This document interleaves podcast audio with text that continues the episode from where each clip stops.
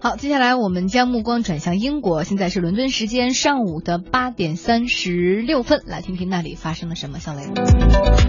随着这个德约科维奇在总决赛中战胜费德勒，哈，北京时间十一月二十三号凌晨呢，二零一五年的 ATP，也就是国际职业网球联合会的世界巡回赛年终总决赛呢是宣告落幕。就在赛季结束的时候啊，ATP 呢还公布了一系列的赞助商消息，从明年开始啊，原有的赞助商阿联酋航空呢将会升级为 ATP 世界巡回赛的顶级赞助商。此外呢，ATP 还新增了四家重量级赞助商，包括我们国内的这个乐视。体育，还有信息技术公司英孚瑟斯，汽车品牌标致，还有太阳镜厂商 MyGym。其中呢，最令 ATP 感到满意的就是赛会和阿联酋航空签下的这个赞赞助合同呢，是 ATP 历史上最大的一笔商业合同。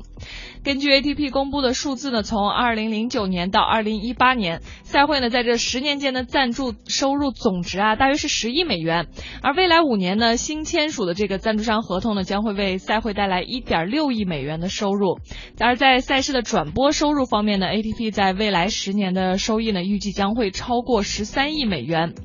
面对这一系列很可观的数字啊，ATP 的执行主席克里斯科莫德就表示说哈，ATP 当下的这个财务状况呢非常。健康。如今呢，新一轮赞助商入驻以后呢，赛会的收入空间无疑会得到进一步的扩大。刚才说到这个赛事转播收入方面哈，就是 ATP 现在这个很可观。你看它提供的数据就能看出来，在二零一六年赛季呢，ATP 世界巡回赛呢将会有六十二项巡回赛在全世界的六大洲三十一个国家举行，预计呢将会吸引四百三十万粉丝到达现场来观赛。此外呢，还有八千八百万球迷呢会通过。电视直播观看 A A T P 的世界巡回赛的比赛。